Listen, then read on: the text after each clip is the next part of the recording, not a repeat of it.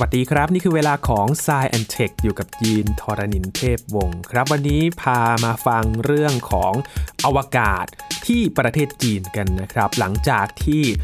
ภารกิจเซินโจ 13 นะครับ ได้ส่งนักบินอวกาศอีก 3 คนครับ ขึ้นไปปฏิบัติหน้าที่ในสถานีอวกาศของจีนนะครับ หลังจากที่เซินโจ 12 นั้นเสร็จสิ้นภารกิจมาไม่นานนี้เองนะครับ วันนี้จะมาคุยเรื่องอวกาศของจีนกันบ้างว่ามีมุมมองอะไรที่น่าสนใจ และเซินโจ 13 เนี่ยจะเป็นการเริ่มต้นก้าวใหม่ของอวกาศของจีนได้อย่างไรนะครับ คุยกับเติ้ลนัทนนท์ดวงสูงเนินจาก Space TH ในสายแอนเทควันนี้ครับ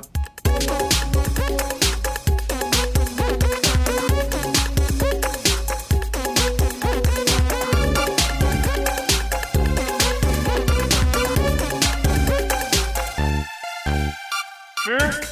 九、八、七、六、五、四、三、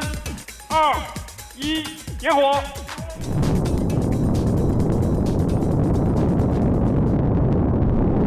气流动动时两三分五六秒，酒泉程序转弯，酒泉光学跟踪正常。 เราเปลี่ยนมาฟังเรื่องอวกาศในเวอร์ชันภาษาจีนกันบ้างนะครับ หลังจากที่เราติดตามในเวอร์ชันภาษาอังกฤษมากันหลายตอนแล้วนะครับ พูดถึงเทคโนโลยีอวกาศกับจีนนี่ก็เป็นอีกประเทศหนึ่งที่น่าจับตามองเหมือนกันนะครับ นั่นคือบรรยากาศการปล่อยในภารกิจเซินโจ 13 นะครับ ที่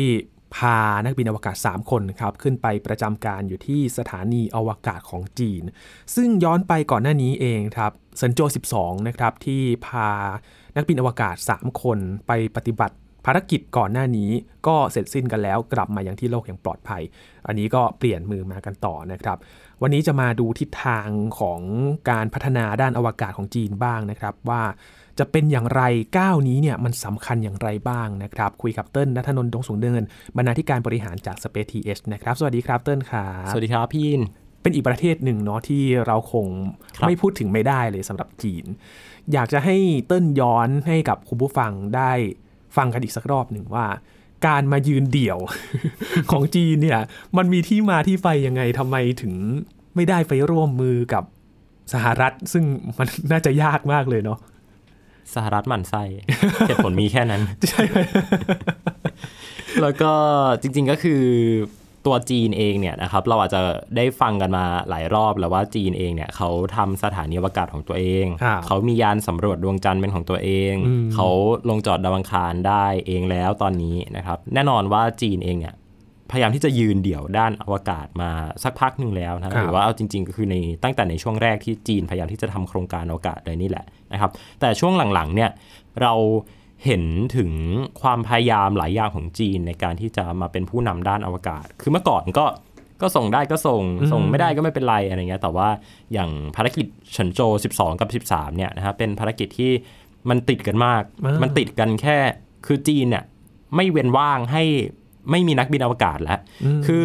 เฉินโจเนี่ยการปล่อยครั้งล่าสุดของเขาเนี่ยคือ 2016 นะครับ ก่อนที่จะมาเป็นเฉินโจ 12 เนี่ยเฉินโจ 11 เนี่ยปล่อยตั้งแต่ปี 2016 นะครับ 2016 มาจนถึงปี 2021 เนี่ยเป็นระยะเวลา5ห้าปีปี ใช่ 5 ปีที่จีนไม่มีนักบินอวกาศขึ้นไปโคจรอยู่บนวงโคจรเลยนะครับ รวมถึงสถานีอวกาศเทียนกงเนี่ย จีนเองเนี่ยถ้าเราจำข่าวกันได้เนี่ยจีนเขาปล่อยให้ตกกลับลงมาสู่โลกถึง 2 ครั้ง ก็คือได้แก่เทียนกง1และเทียนกง2นะครับตอนนั้นเป็นข่าวใหญ่จำจำก็ได้มีการลุ้นมากมีการจัดเสวนาด้วย แล้วก็ลุ้นกันว่ามันจะตกใส่ประเทศไทยหรือเปล่า ซึ่งแน่นอนว่าโชคดีกันไป เพราะว่ามันก็ตกในจุดที่จริง ๆเขาก็ไม่ได้กำหนดหรอกแค่มันไปโชคดีตกในจุดที่ไม่มีคนอยู่พอดีนะครับอืมเป็นตกกลางทะเลนะครับ แล้วก็จีนเองเนี่ย เขามีความพยายามในการทำสถานีอวกาศแห่งใหม่ เหมือนกับว่าเทียนกงหนึ่งกับเทียนกงสองที่เป็นตัวเดิมเนี่ยมันมันเป็นแค่รุ่นทดสอบแหละนะครับซึ่งก็เข้าใจได้เพราะว่าการทำสถานีอวกาศเนี่ยมันไม่ได้ง่าย มันต้องทดสอบหลายระบบมากว่า ตัวยานอวกาศมันจะเข้ามาเชื่อมต่อกันได้ไหมระบบการดำรงชีพต่างๆเนี่ยมันพอที่จะทำให้การอยู่ในอวกาศระยะยาวเนี่ยมันเป็นไปได้หรือเปล่าครับนะครับ ดังนั้นถ้าสังเกตนะเทียนกงหนึ่งกับเทียนกงสองเนี่ย นักบินอวกาศเขาจะอยู่ไม่ค่อยนานนะครับประมาณไม่ไม่เกินเดือนนะฮะเอ่อเทียนกงเนี่ยไม่เคยอยู่เกินเดือนเลย คือขึ้นไปเชื่อมต่อแป๊บเดียวแล้วกลับอืมเพราะว่าเข้าใจว่าจีนเองก็ยังไม่ได้มั่นใจในประสิทธิภาพของตัวสถานีมากขนาดนั้นครับแต่ว่าอย่างล่าสุดเนี่ยในปีที่แล้วเนี่ยมีการส่งตัวโครงของสถานีอวกาศแห่งใหม่เนี่ยขึ้นไปก็คือ ตัวเขาใช้ชื่อว่าเทียนกงเหมือนกันนะครับ คือแต่ว่า just เทียนกง ไม่มีหนึ่งไม่มีสองแล้ว แต่เป็น just เทียนกง แล้วก็เขาก็จะมีตัว core module นะฮะที่ชื่อว่าเทียนเหออมอืมเป็นตัว core module ที่ส่งไป ซึ่งปัจจุบันมันก็ยังมีอยู่โมดูลเดียวอะนะครับครับ แล้วก็ส่งยานขึ้นไปทำการ docking กัน ทีนี้เนี่ยตัวภารกิจเซินโจ 12 ที่เราพูดถึงกันมาเมื่อกี้นี้เนี่ยเขาอยู่นานนะฮะอืมเขาอยู่นานแล้วก็คือจีนเนี่ย เริ่มให้นักบินอวกาศเนี่ยอยู่บนสถานีเป็นระยะเวลานานแล้ว อย่างเช่นตอนนี้ standard ของเขาเนี่ยคือ 3 เดือนครับอืมคือ 3 เดือนเนี่ยแทบแทบจะเทียบเท่ากับการที่มนุษย์อวกาศเนี่ยขึ้นไปปฏิบัติการบนสถานีอวกาศนานาชาติเลยนะฮะระยะมันก็จะประมาณนี้แหละ ตั้งแต่ 3 เดือนบ้าง 6 เดือนบ้าง 1 ปีบ้างอืมนะครับรัสเซียเนี่ย hardcore สุดรัสเซียเนี่ยให้อยู่แบบ ปีกว่าๆเลยโอ้แล้วก็ลืมด้วย ลืมว่าลืมเลยเหรอมันมันมันเป็นช่วงที่ตอนนั้นเขาเขาเปลี่ยนจากสหภาพโซเวียตมาเป็นสหพันธรัฐรัสเซียพอดีอ๋อแล้วตอนนั้นทุกคนก็แบบยุ่งยุ่งๆแบบว่าจัดการยุ่งด้านอยู่การวันนั้นเมืงก่อนนะยุ่งไม่ไม่มีใครไปรับเลย แล้วก็เออน่าเศร้ามากครับตรงนี้ ก็นักบินอวกาศกลับมาก็ ก็เป็นโรคซึมเศร้าเลยมันโอ้มันน่าสงสารมากครับนะครับก็ 6 เดือนเอ่อสามเดือน 6 เดือนก็เป็นระยะเวลาที่ปกติแล้วเขาก็จะปฏิบัติภารกิจกันบนอวกาศเนาะครับถ้าเราย้อนกลับไปในเฉินโจ 12 เนี่ยตอนนั้นเนี่ยก็อยู่กันประมาณ 3 เดือนเหมือนกันอืมนะครับแล้วก็เฉินโจ 13 ที่จะส่งขึ้นไปอีกเนี่ยระยะเวลาออกแบบมาให้อยู่ที่ประมาณ 92 วันนะครับครับคือส่งขึ้นไปในเดือนตุลาคมปี 2021 เนี่ย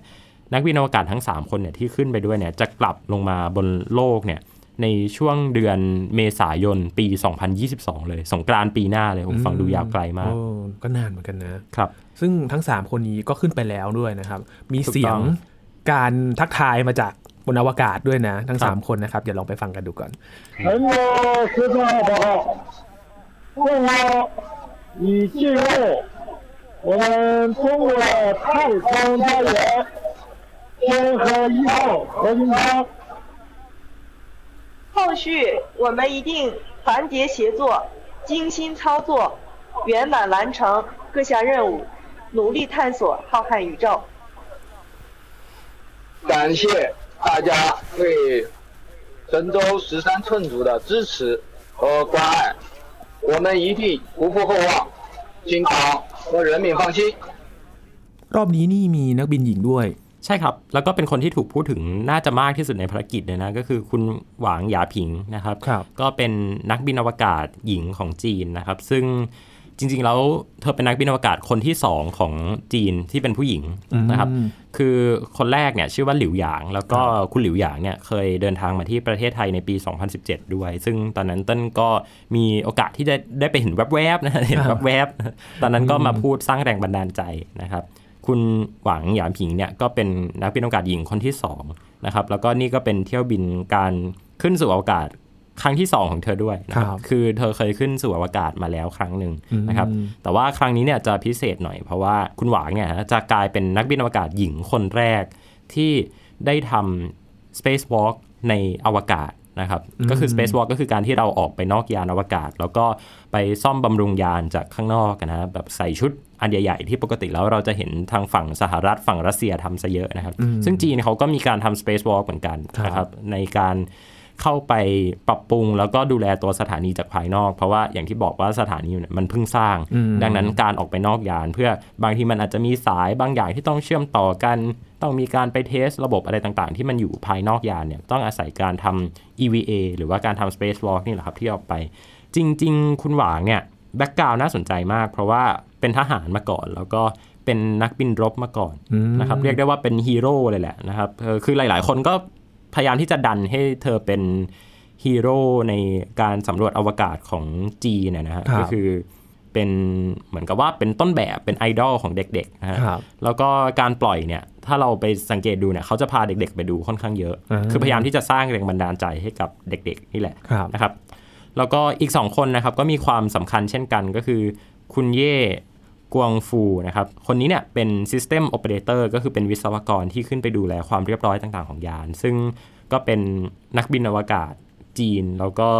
เป็นครั้งแรกที่เขาได้ขึ้นไปบนอวกาศครับนะครับในภารกิจนี้เลยนะครับอืมอายุแค่ 41 ปีเองอ๋อนะครับไม่ได้ครับไม่ได้เยอะมาก ไม่ได้เยอะไม่ได้น้อยนะอยู่ในระดับปานกลาง แล้วก็อีกคนหนึ่งที่ขึ้นไปเนี่ยคนเนี้ยเคยขึ้นไปอวกาศแล้วครั้งหนึ่งนะครับก็คือ คุณจ้ายชี่กวางนะครับ เป็นคนที่อายุเยอะที่สุดละ คือเป็นซีเนียร์แล้ว อันนี้เป็นซีเนียร์เลยครับเพราะว่าเคยขึ้นไปบนอวกาศเนี่ยแล้วครั้งหนึ่งนะครับคนนี้อายุ 55 นะครับ มีแบ็กกราวน์เนี่ยเป็นนักบินเครื่องบินรบมาก่อนนะคครัรับบแล้วก็เคยขึ้นไปในภารกิจเฉินโจว7ในปี 2008 นะครับ แล้วก็เป็นคนแรกที่เคยทำ Space Walk คือคนนี้เป็นคนแรกที่ได้ไปทำ Space Walk นะครับ แต่เป็นผู้ชาย แล้วก็คุณหวางเนี่ยก็จะเป็นคนแรกที่ได้ทำ Space Walk เหมือนกันแต่เป็นผู้หญิงนะครับอืมครับก็ภารกิจนี้เนี่ยอืมเป็นก้าวแรกหลาย ๆ อย่างของจีนเลย แล้วก็อีกอย่างหนึ่งที่สำคัญก็คือคุณหวางเนี่ยขึ้นไปบนนั้นเนี่ยเธอจะ give lecture จากอวกาศด้วยอ๋อคือจะมีการ live stream วิดีโอจากตัวสถานีอวกาศของจีนนะครับครับไปที่โรงเรียนต่างๆ ซึ่งก็จะเป็นโรงเรียนประถมโรงเรียนมัธยมเนี่ยซึ่งก็เป็นโครงการของเขาที่เขาต้องการที่จะให้เด็กๆเนี่ยหันมาสนใจเรื่องอวกาศมากขึ้นนะครับเป็นคล้ายๆกับโครงการของ NASA ที่อืมมีโครงการแนวแนว education อย่างเงี้ยหลายครับโครงการด้วยกัน ไม่ว่าจะเป็นการ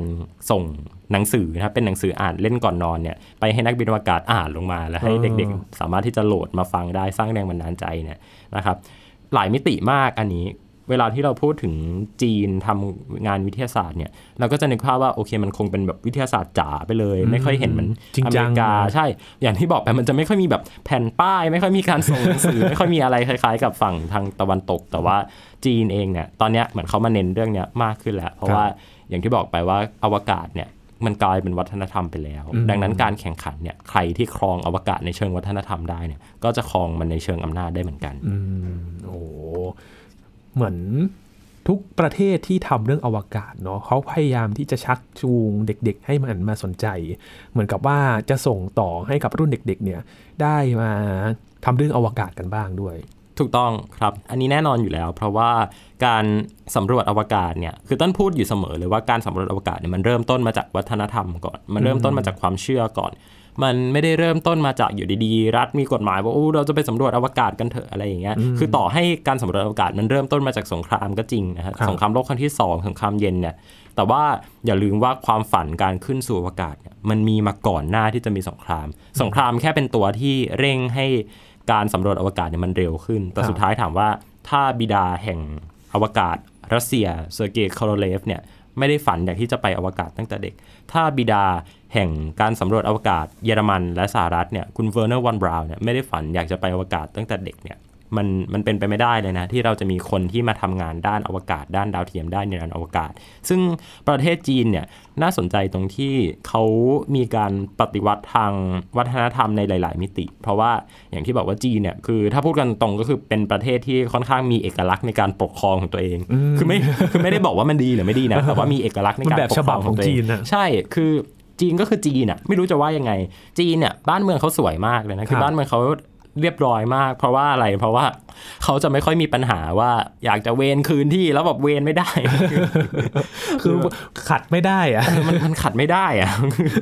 โอเค คืออยากเป็นนักบินอะโอเค ก็อยากเป็นโอเคเราก็แบบว่าจะเสิร์ฟสิ่งที่ดีที่สุดให้ละกันครับซึ่งจีนเขาก็ทำตรงนี้ได้ดี แต่ว่าถ้าในมิติอื่นๆเนี่ยก็อาจจะต้องพูดถึงกันไปเรื่องของสังคมการเมืองวัฒนธรรมครับแต่ถามว่าตัวเร่งปฏิกิริยาของจีนในการที่ทำให้เด็กๆมาสนใจด้านอวกาศเนี่ยมันดีไหมคือต้นมองได้เลยว่าดี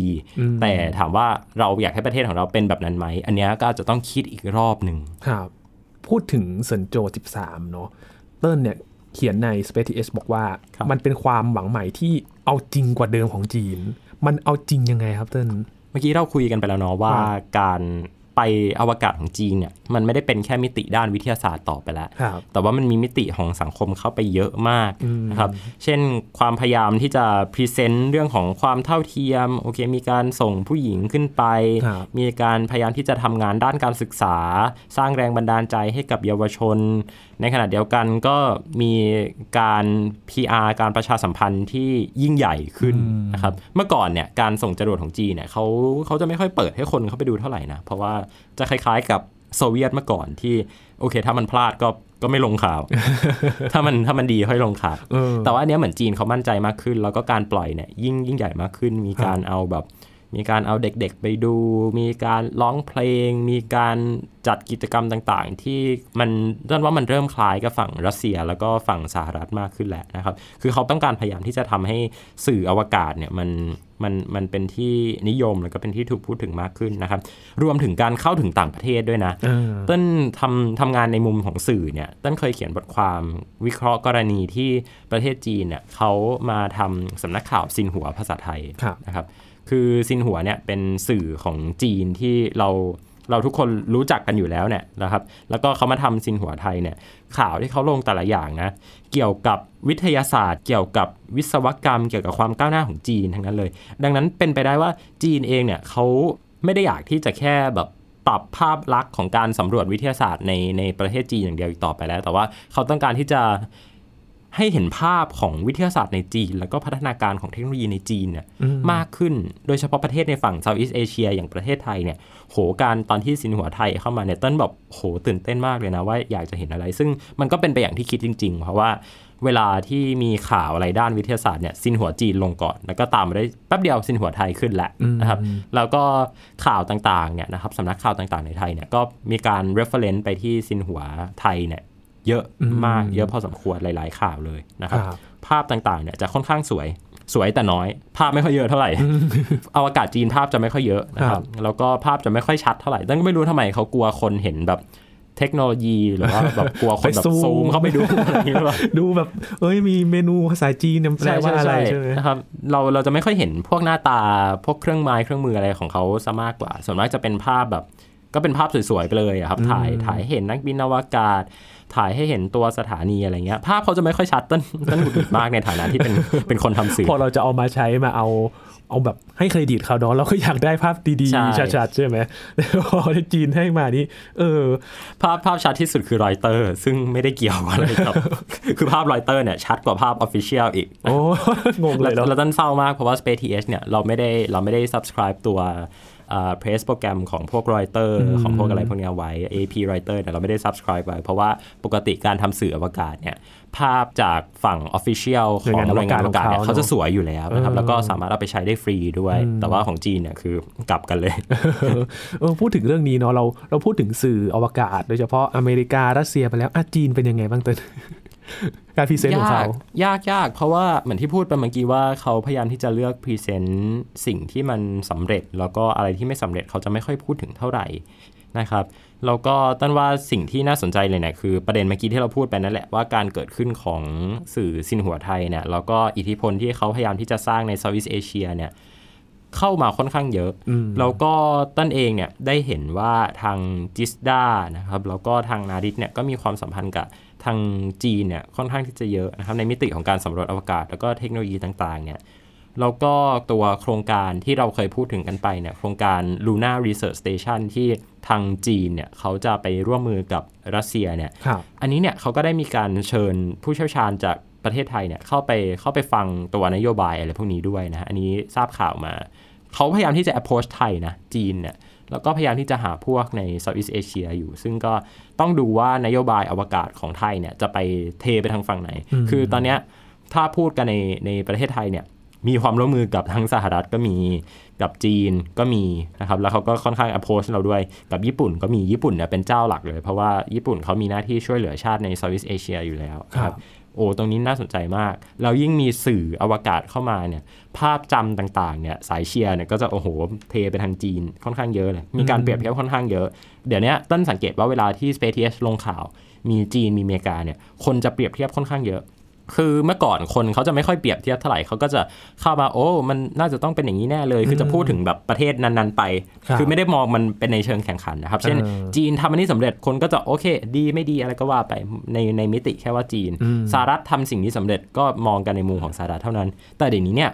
แม้กระทั่งบางทีเราลงข่าวสหรัฐแล้วไม่พูดถึงจีนเลยเนี่ย คนก็จะพยายามเข้ามาพูดว่าเอ้ยจีนเข้าไปถึงนี่แล้วนะสหรัฐยังทำแบบนี้อยู่เลยเหรออะไรเงี้ยเออคือคือต้นว่า ภาพจำของคนที่มีต่อวิทยาศาสตร์ในมุมของจีนสหรัฐการแข่งขันใน geopolitics เนี่ยมันชัดเจนมากขึ้น แล้วคนเทคตรงนี้คนรู้สึกว่าเรื่องพวกนี้มันเป็นเรื่องที่จับต้องได้มากขึ้นนะครับ อันเนี้ยเป็นเทรนด์สำคัญหนึ่งเลยที่ต้นมองว่าน่าจะเห็นตรงเนี้ยได้ชัดขึ้นในอนาคต แล้วการเปรียบเทียบเนี่ยมีแน่นอน New Space Race การแข่งขันด้านอวกาศยุคใหม่เนี่ยมาแน่นอน โดยเฉพาะเมื่อจีนรัสเซียทำสถานีอวกาศของตัวเองสำเร็จแล้วเนี่ยอเมริกาโครงการอาร์เตมิสเนี่ยแต่ละทีมฝ่าย international ของแต่ละทีมเนี่ยก็น่าจะแข่งขันกันอย่างดุเดือดมากขึ้นด้วย โอ้โห ภาพลักษณ์ใหม่นี้ ดูจะมาพร้อมกับความดุเดือดเนาะถูกของครับจีนเนาะถูกครับตั้นก็เลยบอกเลยว่าจริง ๆ แล้วเฉินโจ13เนี่ยมันมันเป็นความหวังใหม่ที่เอาจริงกว่าเดิมของจีนคำว่าอืมเอาจริงเนี่ยก็คือตรงนี้นี่แหละว่าเอ้ยไม่ได้ทำแค่ได้ทำแล้ว แต่ว่าทำเพราะว่ามีเป้าหมายอย่างอื่น ไม่ใช่แค่ในเชิงวิทยาศาสตร์ แต่ว่าในเชิงสังคมการเมืองวัฒนธรรมเนี่ยมาหมดเลยอืมจากจุดสังเกตแรกเนาะห่างจากภารกิจก่อนเนี่ยหปี ถ้านับจากเซินโจ 12ครับและเซินโจ 13 ก็มาติดติดๆด้วย แล้ว ต่อไปแน่นอนว่าโมดูลชิ้นต่อไปก็จะมาสร้างเป็นสถานีอวกาศของจีนด้วย ครับ ซึ่งโมดูลหลักๆของจีนเนี่ยเขาวางเอาไว้ว่าจะมีประมาณ 3 ชิ้นนะฮะที่ครับยังเหลือที่จะต้องส่งขึ้นไปเนี่ยมันจะมีตัวโมดูลที่แยกออกไปจากฝั่งซ้ายฝั่งขวาของตัว core module นะฮะเทียนเหอเนี่ยคือแต่ละโมดูลเนี่ยก็จะเน้นไปที่การทำงานวิทยาศาสตร์ เพราะว่า เทียนเหอเนี่ยพอบอกว่าเป็น core module เนี่ย core module หน้าที่ของเขาคือ ดูแลในเรื่องของการจัดการพลังงานอืมการสื่อสารการอะไรต่างๆ แต่ว่าพื้นที่ใช้สอยในการทำแล็บการอะไรเงี้ยอุปกรณ์อาจจะยังไม่ได้เยอะเท่าสถานีอวกาศนานาชาติที่ตอนนี้สถานีอวกาศนานาชาติเนี่ยคือแบบมีทุกอย่างพร้อมอยู่บนนั้นนะครับ ตั้งแต่ 3D printer เครื่อง PCR มีแล็บมีคอมพิวเตอร์อย่างล่าสุดอย่างเงี้ยเติ้ลกับทีม Space Lab เนี่ยก็จัดโครงการที่ชื่อว่า AI Challenge in Space นะครับก็คือให้เด็กๆเนี่ยส่งโค้ดขึ้นไปทำ Machine Learning ทำงานด้าน AI กันบนอวกาศได้ โดยที่เราร่วมมือกับบริษัทที่เขาดูแลเรื่องนี้อยู่ในเป็นโมดูลในสถานีอวกาศนานาชาติของยุโรปนะครับ คืออุปกรณ์บน ISS เนี่ยเยอะมากครับการทดลอง 108 อย่างอยู่บน ISS แต่ของจีนเนี่ยมันมันยังต้องอาศัยการเอาขึ้นขึ้นลงลงกับ ตัวยานอวกาศอยู่นะฮะซึ่งตัวยานอวกาศที่ชื่อว่าเทียนโจเนี่ยก็เป็นยานที่จีนเขาใช้ในการขนเสบียง แล้วก็อุปกรณ์ทางวิทยาศาสตร์ขึ้นขึ้นลงลงตัวสถานีเนี่ยก็ทำได้อย่างค่อนข้างมีข้อจำกัดอยู่นะครับของชิ้นใหญ่ที่มันต้องอินทิเกรตกับตัวสถานีเนี่ยอาจจะส่งขึ้นไปไม่ได้ การที่จีนมีตัวโมดูลวิทยาศาสตร์เป็นของตัวเอง 2 โมดูลเนี่ยก็น่าจะช่วยให้การทดลองอวกาศของจีนเนี่ยมันราบรื่นมากขึ้นอืมสังเกตชัดเลยนะว่า เมื่อก่อนเนี่ยเวลาพูดถึงโมดูลวิทยาศาสตร์เนี่ย เราจะพูดถึงนาซาหรือพูดถึงสถานีอวกาศนานาชาติเป็นหลักอ่าฮะแต่ช่วงหลังเนี่ยรัสเซียเองส่งนาอูก้าขึ้นไปอืมอันเนี้ยก็เป็นโมดูลวิทยาศาสตร์ คือวัตถุประสงค์เดียวกัน คือเขาต้องการที่จะแยกแยกตัวโมดูลวิทยาศาสตร์ หรือว่าศักยภาพในการทดลองวิทยาศาสตร์เนี่ยข้อจำกัดต่างๆเนี่ยที่มันเคยจมอยู่กับฝั่งนาซาเนี่ยมาเป็นของตัวเองมากขึ้น ดังนั้นนาอูก้าแล้วก็โมดูลใหม่ของจีนเนี่ยนะฮะทั้งสองตัวที่จะชื่อว่าเม่งเทียนแล้วก็เหวินเทียนเนี่ยนะครับเหวินเทียนเนี่ยชอบมากเลยเหวินแปลว่าคำถามเทียนแปลว่าท้องฟ้าการตั้งคำถามต่อท้องฟ้าคือเอแบบอโอ้โหโอ้โหเป็นลึกซึ้งนะลึกซึ้งมากนะครับสองสองโมดูลนี้เนี่ยก็น่าจะช่วยให้ตัวสถานีอวกาศของจีนเนี่ยมันมัน functional มากขึ้น แล้วก็ครับสามารถที่จะใช้งานในรูปแบบต่างๆ ได้อย่างหลากหลายมากขึ้นครับอืมในอนาคตอาจจะมีการส่ง ตู้เย็นครับเหมือนฝั่งนาซาเนาะมีไอติมมีอะไรไปไอติมทำมีอะไรทำอะไรทุกอย่างบนสถานีอวกาศของจีนนะครับ แต่ครับกว่าจะไปถึงจุดนั้นเนี่ย จีนเขาคาดว่าจะใช้เวลาอีกนานไหมครับเติ้ลจริง ๆ แล้วโครงการของตัวสถานีอวกาศของจีนเนี่ยเขาไม่ไม่รีบนะ คือ อะอย่างโครงการที่ไปสำรวจดวงจันทร์เนี่ย คือเขาก็ตีไปยาวไปจนถึงปีแบบ 2030 2032 2035 คือแบบ 10 20 ปีทำไปเถอะอะไรเงี้ยครับ แต่ว่าตัวสถานีอวกาศเนี่ย มันค่อนข้างที่จะเป็นอะไรที่ระยะยาว อย่างโครงการสถานีอวกาศนานาชาติเนี่ยก็ 20 ปีแล้วอะครับอืมอายุเท่าต้นเลย 20 ปี คือแบบอื้อหือเกิดแบบเริ่มต้นปี 1998 1998เนี่ยคือปีเกิดเต้นเนี่ยนะเออเมื่อ 20 ปีกว่าๆที่แล้วเนี่ย อย่างโครงการ สถานีอวกาศเมียของรัสเซียเนี่ย อันเนี้ยเขาก็อยู่นานเหมือนกันครับคือสถานีอวกาศมันเป็นอะไรที่พูดกันในระยะยาว มันอาจจะไม่ได้มีการแบบอัปเกรดแบบทีเดียวจบอะไรอย่างเงี้ยครับ แต่ว่าสุดท้ายเราเห็นความเปลี่ยนแปลงของมันไปเรื่อยๆ ซึ่งจีนเองเนี่ยเขาก็คาดหวังว่าตัวสถานีอวกาศเทียนกงของจีนเนี่ย ก็น่าจะอยู่ไปได้อีกนานๆ จนถึงช่วงปี 2030 เลย คือก็จะให้เรียกได้ว่าให้ความช่วยเหลือกับภารกิจสำรวจอวกาศเบื้องลึก อื่น ๆ ของจีน อย่างเช่นโครงการสำรวจดวงจันทร์เนะครับครับ ถ้านับทั้งสถานีอวกาศ การไปสำรวจดวงจันทร์ คราวนี้ไปดาวอังคารด้วยแล้วเนาะครับ ความครบเครื่องเนี่ยถือว่าก้าวหน้าไปถึงไหนแล้วครับเติ้ลดวงจันทร์ไปแล้วอืมดาวอังคาร ยานหุ่นยนต์ไปแล้ว สถานีอวกาศมีแล้วจรวดมีแล้ว อืมยานอวกาศมีแล้ว ยานอวกาศนี่คือมีทั้งแบบคนนั่ง มีทั้งแบบส่งเสบียง ดาวเทียม มีแล้ว ดาวเทียมแบบวิทยาศาสตร์มีแล้ว ล่าสุดเพิ่งส่งยานสำรวจดวงอาทิตย์ลำใหม่ไป heliophysics อืมมีแล้ว อีกอันหนึ่งที่น่าจับตามองก็คือ ระบบการระบุตำแหน่งของตัวเอง คล้ายๆกับ GPS คล้ายๆ กับ Galileo ของยุโรปคล้ายๆกับ GPS ของอเมริกามีแล้วกำลังทำอยู่กำลังอัปเกรดอยู่ทำเรื่อยๆอยู่ ครบแล้ว ครบแล้ว ครบแล้วชุดนักบินอวกาศทำ Space Walk ทำอะไรได้หมดศักยภาพค่อนข้างที่จะมีสูงมาก แล้ว จีนเนี่ยเป็นประเทศที่ใหญ่ ดังนั้นการทำงานวิทยาศาสตร์เขาทำกันในมุมกว้างมากนะครับ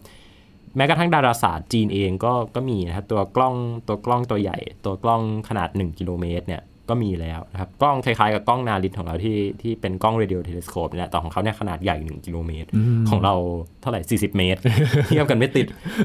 มีแล้วคือ โอ้โห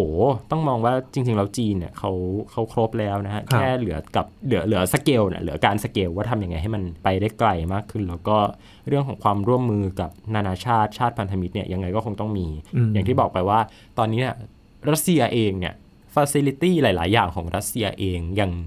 เทียบจีนไม่ได้นะฮะอย่างเช่นอืมในทางดาราศาสตร์เนี่ยตัวกล้อง วิทยุของรัสเซียเนี่ยเขาไม่ได้เขาไม่ได้ใหญ่โตอะไรเท่ากับของจีน เพราะว่ารัสเซียเขาเขาเน้นประสบการณ์มากกว่า แต่จีนเนี่ยนับว่าเป็นน้องใหม่มาแรงครับมากกว่าสำหรับในวงการ ซึ่งก็แทบจะครอบคลุมทุกวงการแล้วครับ ตอนนี้เท่าที่อืมนึกออกเนี่ยตอนตอนเนี้ยในในหัวเนี่ยก็ยังนึกไม่ออกนะ ว่ายังมีอะไรที่จีนยังไม่มี แค่นั้นเองนะครับ rover lander อะไรมีหมดมาหมดเลย เหลือเหลือเหลือภารกิจพวก Deep Space ที่มันเป็นแบบสำรวจดาวเคราะห์น้อยสำรวจแบบ อ่าอะไรเงี้ยยังยังยังไม่เคยไป ภารกิจแบบออกไปนอกระบบสุริยะเนี่ยจีนยังไม่เคยอืมทำเป็นไปได้ว่าอาจจะทำอาจจะทำยานสักยานหนึ่งที่มันเหมือนกับยาน Voyager อะไรเงี้ยครับซึ่งก็ถ้าทำได้ก็โอ้โหจีนก็เรียกได้ว่า